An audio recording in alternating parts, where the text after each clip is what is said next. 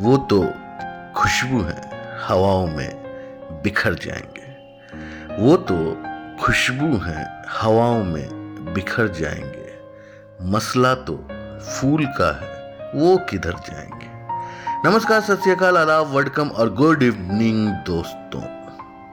आज मैं आपके सामने एक सच्ची दास्ता पेश करने जा रहा हूँ, जो फिर एक नई सोच का परिणाम है।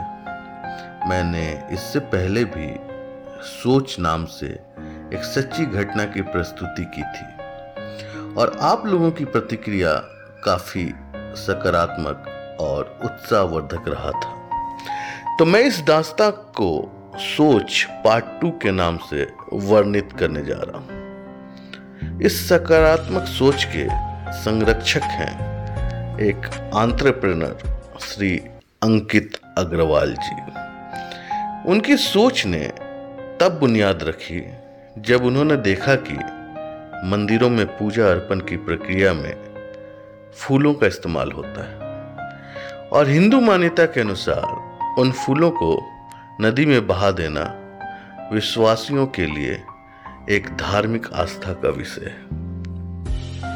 उन्होंने पाया कि हर साल 8 मिलियन टन्स ऑर्गेनिक वेस्ट के रूप में नदियों में जाता है, जिसका मूल कारक ये फूल है।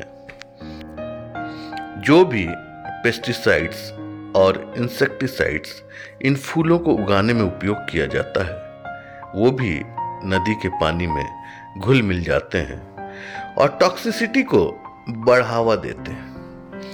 ये सब चीज़ें जानकर अग्रवाल जी के अंदर एक नई सोच का जन्म होता है। और उसका परिणाम ये होता है कि एक नए स्टार्टअप अपना स्वरूप लेती है। फूल नाम से ये जो सोच है, धरातल पर श्री अंकित अग्रवाल जी की तरफ़ से रखी जाती है।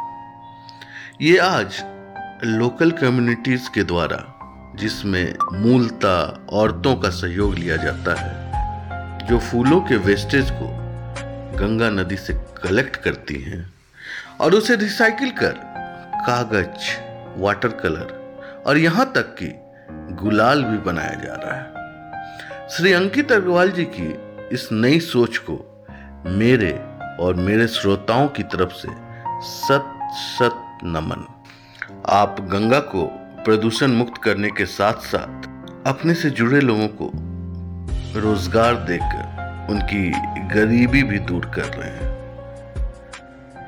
अच्छा अब आप सब सुनने वालों से आज्ञा लेता हूँ, इस वादे के साथ कि फिर उपस्थित होऊँगा किसी नई प्रेरक दास्ता के साथ। तब तक के लिए खुदा हाफिज़।